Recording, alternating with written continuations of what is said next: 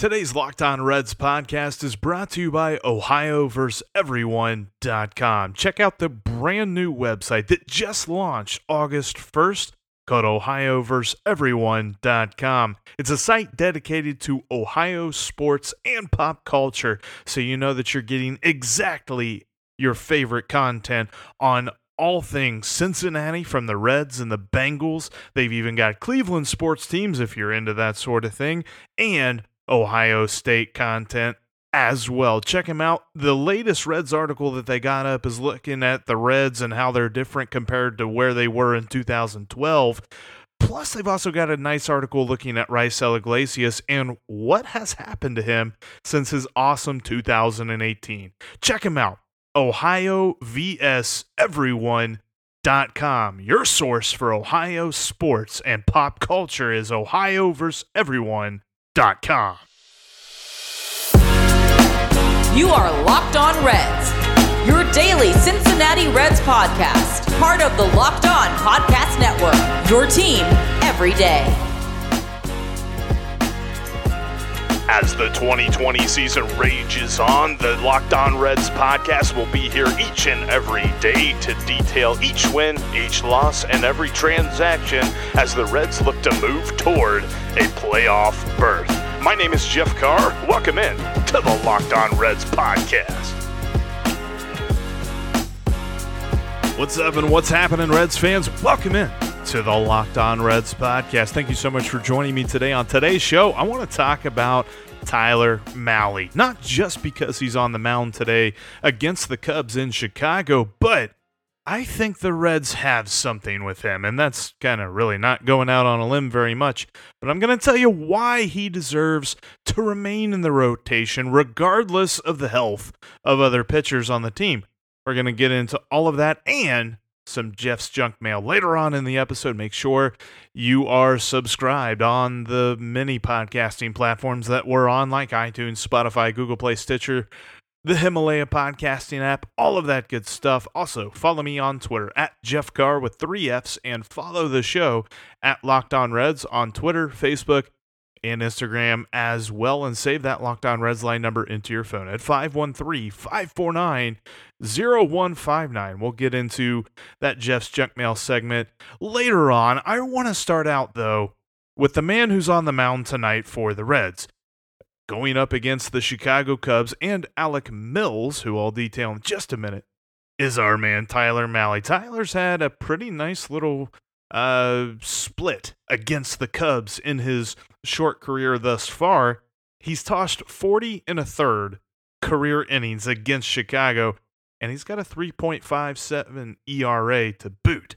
The Cubs have a 212 batting average against him, and they get on base 28% of the time. Those are some pretty nice numbers, and I like what I'm hearing when I look at those stats and things. And, and I think that Tyler Mahle is the kind of guy that the Reds can get behind. Let, let me let me explain a little bit more about that. Because look, he's made a case for being left in the rotation moving forward regardless of other starters' health. I'm even talking about Wade Miley. I know that the Reds are paying money for Wade Miley. I think Tyler Mahle needs to be considered over him. I think Tyler Mahle is the Reds' fourth. Well, okay. It's between him and Disco for the fourth starter. He's definitely the Reds' fifth starter moving forward because when when you look at him, he has really developed. And I know that he's got this split finger change that he's still working on, but his two main pitches, man, they are good. He throws his four seamer and his slider, according to Baseball Savant, 85.1% of the time. And he's done pretty good with those as well as opponents against those two pitches exclusively are hitting a buck 79. So 85% of the time, the pitches that he throws, people aren't hitting them. Plus, when you dig even deeper into his four seamer, opposing hitters are only hitting a buck 43 against it. And a big part of that is the is the way that his four seamer moves. He's got a lot of movement to it. It has a horizontal, again, according to Baseball Savant and StatCast, it's got a horizontal movement of 11.6 inches, which is 54% over the league average, which is pretty awesome. And you also compare that to the fact that he did the exact same thing with his four seamer last year as well. This is a consistency thing. This is not a blip, uh, short season. He's only pitched a couple of times and he's got a real good four seamer in those couple of times. No, he's done that for two years now. Absolutely huge for him because his four seamer is nasty. He's got, I, I, I mean, it's absolutely a killer fastball. So then that feeds into the bigger picture that is Tyler Mahle in 2020. He has a very low but 97 expected batting average against everybody, which is in the 89th percentile. I think he's like 40th best in the league, which is pretty awesome considering how many people have pitched in the league this year. And comparatively, even when you look at that 197 expected batting average, the league average expected batting average. I'm saying the word average a lot there, I know. But the league average is 250. So he's almost 60 points lower, 53 points, I know, but almost 60 points lower than the league average. That's phenomenal. And when he does allow contact, here's the thing whenever he does allow contact, he's kind of getting hard hit a little bit as the average exit velocity that he allows is 89.3, which is one mile hour above league average of 88 point. And because of that, his fielding independent pitching, his FIP, is a little bit higher than his ERA, which kind of says he's getting a little bit lucky, but it's not that bad. His FIP is 4.8 and his ERA is 3.9. So it's, it's not that crazy. But the nice thing is you're still looking at that 28.5% strikeout rate compared to the 9.8% walk rate, which is a little bit above league average on the walk rate, but the strikeout rate is phenomenal. Absolutely the best of his career. He looks like a dude that the Reds can count on. And I'm not just saying for this year, I'm talking about basically slot him in the rotation and you're confident that he's going to anchor that back half of the rotation. I mean, given his talent, and then you kind of put together the cost effectiveness, which I know nobody wants to hear that. They, you know, who's a good player? But when you really think about it, if they're spending less money on a key starting pitcher, that's more money, hopefully, that they can spend somewhere else. And that is exactly what they've got with Tyler Mahle because he's only going to become arbitration eligible next year. So it's not as if the Reds are paying out the nose for him, and they're not going to be for a couple of years at least. So the Reds should just slide him into the rotation. This is what I'm saying. Put him in the rotation and forget about it. Set it, forget it. This guy is a rotation piece for the Reds moving forward, and I can't wait to see what he's going to do against the Cubs tonight. He'll be opposed by Alec Mills from the Cubs. Mills with a five and a half ERA coming into this thing with a little over 37 innings pitched on the year. You'll remember he pitched in that second game of the doubleheader on August 29th, in which the Reds walked off, won in walk-off fashion because of a wild pitch from Craig Kimbrel. That was a crazy game. He gave up four earned runs, did Alec Mills to the Reds. So we'll see what the lineup can do against him tonight. And also, real quick, too, coming up on Thursday, we're going to have Wick Terrell back on the show. Haven't talked to Wick for a while. Going to get his take on everything. How maybe he's a little bit more optimistic than me right now on the Reds' slim playoff chance. We're going to talk about that.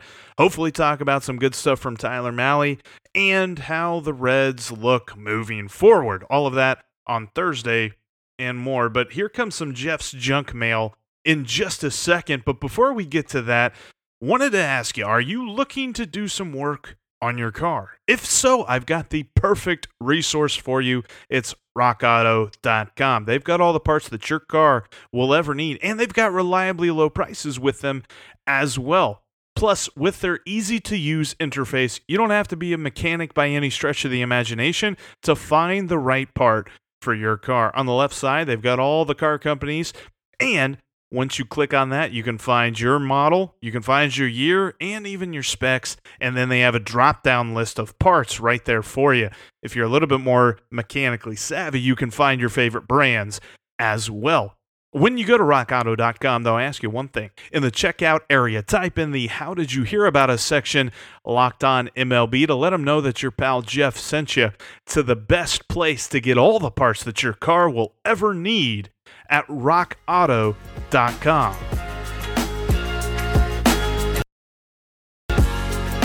All right, let's jump into some Jeff's junk mail. We're going to start with a text message. This is from Jared in Cincinnati. And the reason I'm starting with this is kind of piggybacks off of my main topic for the show and Tyler Mahle, as he asked, have Mahle or Tejay Antone worked their way into the Reds starting rotation for next year? I definitely gave you my take on Mahle. I think yes. I think he's made his way into the rotation for multiple years to come. Antone, I'm not there yet, but I do love what I've seen. I'm his statistics and especially his StatCast page on Baseball Savant looks absolutely phenomenal. Plus, he's got a lot of high velocity fastballs recorded. I mean, I think he's touched 98, 99. Dude can really sling it. I love what I've seen so far, but I think that he's better suited, at least at the beginning of next year, to still coming out of the bullpen. Kind of work as a piggyback starter I think if it's like a scenario where Mahle is or where Miley is in the rotation, or Mahle for that matter, and one of them gets into trouble early on, Antone's the perfect guy to pull in there. Because Mahle does have some good velocity on that fastball that I told you about that moves a lot, but still Antone can really work in the sinker, which moves completely differently from the way that Mahle's fastball moves. So it, it's a good change of pace. And then, especially when you compare Wade Miley and Tejay Antone, I mean, there's no comparison as far as velocity. Miley is much slower than him. And then there's this tiny split. And it is a small sample size, so you don't get too bent out of shape over this. But when you look at Tejay Antone as a starter, in 13 and a third innings, he has a 3.38 ERA with 15 strikeouts. That's pretty good. But then in relief, in 12 innings, so an inning and a third, or, you know, four outs less than his starting appearances, he has a 1.5 ERA with 18 strikeouts. So I don't know what it is. Maybe he just comes off the bench in the bullpen, ready to go in the middle of the game. He's fired up, ready to clean up whatever mess he's coming into. But I think next year, you start him in the bullpen, kind of like I said, with a piggyback starter situation. But I don't feel bad if they have to move him into the rotation. If maybe Miley is just bad, bad, bad again. I I like his talent, and I like the fact that he's gotten plenty of uh, time to pitch this season because he is going to be an important piece moving forward because he can be that kind of versatile guy where you can bring him out of the bullpen or you can spot start him if you need to in a doubleheader situation, something like that. I I love Tejay Antone and I love what I've seen from him so far. But I think of those two that you asked, Jared, I think that Tyler Mahle is definitely the rotation candidate with Antone kind of as a, a sleeper, but starting from the bullpen next year. Next, we've got a voicemail, and this is from our pal Jordan, and he's just saying what we're all thinking. So, uh, Jordan, have at it, man. Hey, Jeff, Jordan here. So I have a really interesting question. Um, so I was thinking earlier, and it makes me wonder because you know how the Reds, you know, they signed Castellanos, they signed Moustakas. You know, it, it, it, it really, it's really weird because you see Castellanos, guys like Castellanos. He's a he's a huge, you know, huge big name last year phenomenal player in Chicago. You see Moustakas, an all-star in Milwaukee. You see guys like uh, Pedro Strop, one of the best relief pitchers of the last half decade in Chicago. You see uh, Wade Miley, a great pitcher last year. You see Shogo Akiyama uh, in Japan, one of the best players in Japan. And it really makes me angry because they all bunch up decide to come to Cincinnati, and they suck. And it's and, I hate saying this, but they they they've been all of them, every single one of them have underperformed dramatically. Uh, maybe besides Castellanos, Castellanos has done okay. Did really good at the beginning of the year, but my point being it you have to start wondering if there's some type of negative effect in the clubhouse if it's David Bell or, or what. Eh, I, I don't know. It just seems like every time we acquire a player, they come over here and they get worse. Am I just crazy? Am I crazy or what? I honestly think it's a mental problem in this clubhouse. There's something going on. There's something wrong, and we really need to figure it out. I just wanted to see what you thought about that. Go Reds. Jordan, it, it, it's funny because I can't like sit here and completely refute everything that you've said because honestly, there's been lots of people, you know, either tweet about it at me or text with me, stuff like that. When uh, they're looking at it and they're like, "Does this team have passion anymore? Do these guys have passion?" And I'm never gonna sit here and question that because I can't look into somebody's mind and know that. I I, I can only see what they do on the field but there are little comments here or there, you know, like Sonny Gray talking about everybody needs to get fired up, and you got Trevor Bauer talking about day in and day out, guys just aren't given the amount of effort needed to win. Things like that, little little hints, because you're not going to have somebody come out and just say, "Yeah, our locker room sucks." You're never going to hear a player say that. I mean, if they do, there there might be like one in you know a thousand that might come out and say that and they'll probably get traded or released the day after they say that. It's just everybody knows that you don't you, you don't be that candid with the media and with the fans and all that different stuff. But on the same token, you can kind of see little hints here and there about it. So I do wonder about what the locker room chemistry is. And that kind of falls on David Bell. How how does the team feel motivationally and how do they feel like are they fired up? Are they ready to go? And yeah they're professionals. Part of that is kind of on them to get going with that. I don't think you really need a rah rah guy to come in and get them going. But how do they feel cohesively as a team? I almost kind of feel like eh, eh, and this is this is a goofy analogy but i just keep thinking this when i think of your voicemail.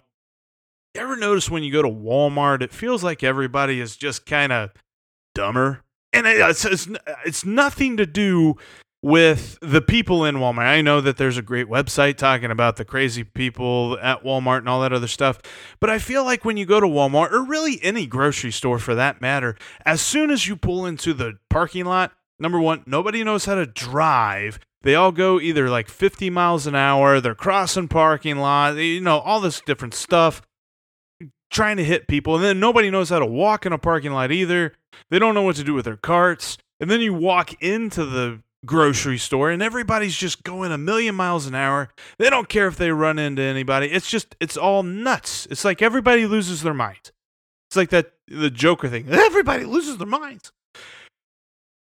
I, I wonder if maybe that's something with the players. I don't know. And, and, that could be like a management thing. You know, maybe they come into the Reds clubhouse and it's like going to Walmart for baseball. I, it's hard to tell because I'm with you. These guys, we've been talking about it all season long that we keep waiting for them to play to the back of their baseball cards and it's just not happened.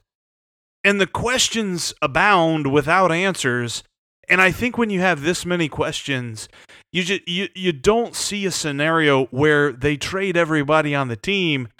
They'll fire the manager first before they do that and get in somebody else before they blow it all up. And I don't think, uh, trust me, I, I am not in the camp that I want the Reds to blow it up. I think they've got the kind of team that can contend for the next couple of years, as long as they put it all together. They need somebody to help them put it all together, which leads me to my last question for this Jeff's Junk Mail segment. And this one comes from Twitter. This is Ken at Kenny K U H H H. Not really sure how to say that, but Ken says, if the Reds decide to move on from David Bell, who would you like to see as the next manager? And I'm going to give you an answer that almost seems too easy. It almost seems like the trendy pick, the popular pick, what everybody's talking about. But honestly, for me, it begins with Barry Larkin. And I know part of you probably wants to see a guy coming in after David Bell that actually has managerial experience. David Bell kind of had that. I mean, he had minor league managerial experience and he's worked in front offices and things like that. But he had never been an actual major league manager. So you're kind of thinking, well, maybe we should get somebody with experience in here.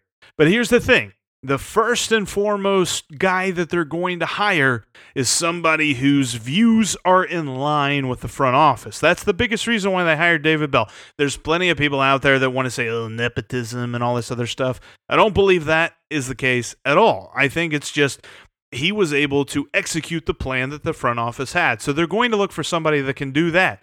I believe Barry Larkin falls right in line with that philosophy. But they also need somebody who can handle personalities. I don't necessarily know. That's not necessarily something that fans are privy to, whether David Bell is good at that or not.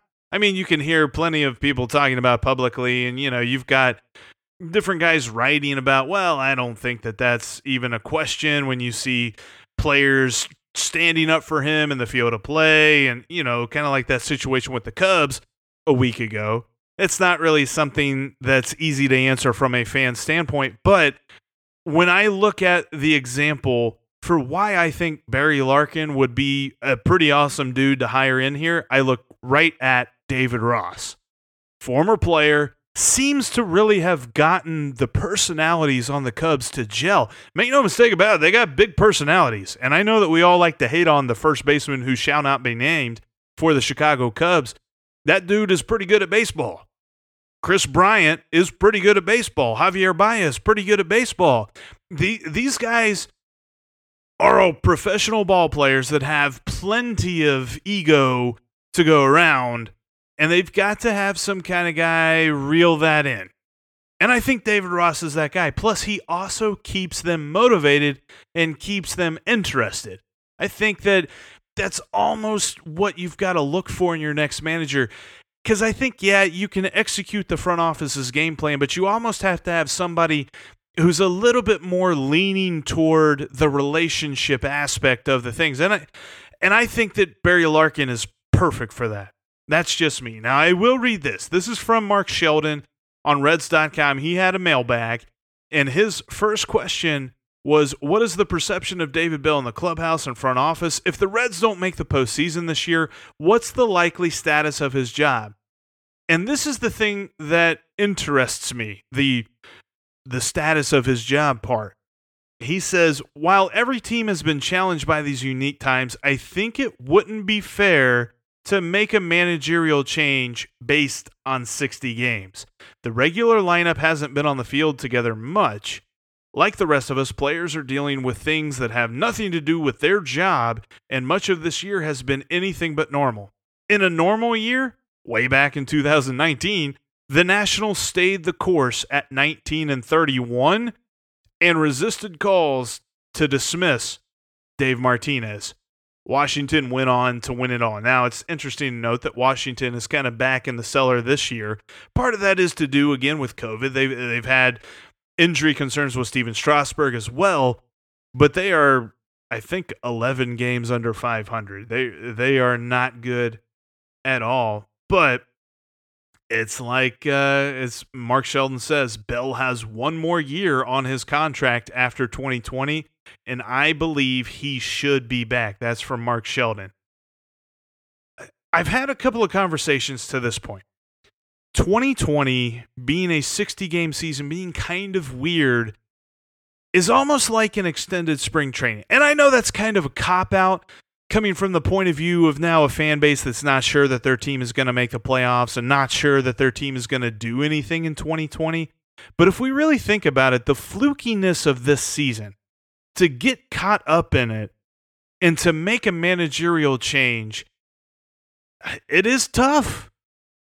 And, and, is David Bell the guy? I'm not sure. I don't know that I've seen anything that gives me confidence to think that David Bell is going to be the guy hoisting the World Series trophy with this team, you know, God willing, in a couple of years when that happens.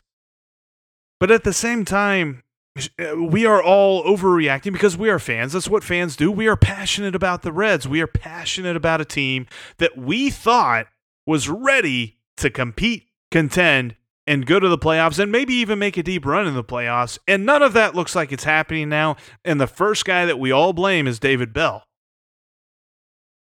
I don't know. And based on Mark Sheldon's report, I definitely don't think this is the case. I don't think the front office shares this point of view.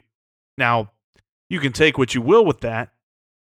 But I wonder now, based on what he's saying, and when you really consider it, that if you look at 2020 objectively, I think most teams are almost going to throw it out. Like after it's done, I think most teams are going to look back on 2020 and be like, that was weird. All right, uh, back to normal. 2021, 162 game season. We're back to baseball. And who knows? Maybe they have the DH, maybe they don't. Maybe they have the weird extra innings and rules, maybe they don't. What all is going to happen there, I'm not sure.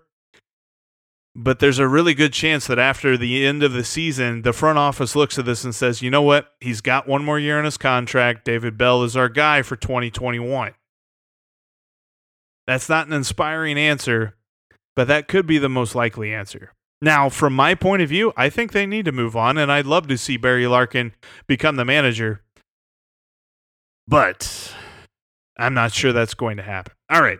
We'll talk a lot more about that, obviously. We have plenty of time to do that for, you know, the rest of the offseason. And who knows, maybe the Reds do go on a crazy run. I'm not expecting it by any stretch of the imagination, but I'm looking forward to enjoying tonight's game. Tyler Mahle on the mound, opposing Alec Mills at Wrigley Field. First pitch going out at 8:15 p.m. Eastern Time. I'll be tuned in. Hope you will too. All right, that'll be it for today's podcast. I will recap this game tomorrow, and we'll be talking about some other good red stuff as well. Make sure you also are subscribed. That way, you don't miss any upcoming episodes like my talk with Wick Terrell on Thursday. But now, tell your smart device to play Locked On Fantasy Baseball, and I will talk to all of you tomorrow. Let's go, Reds. Yeah.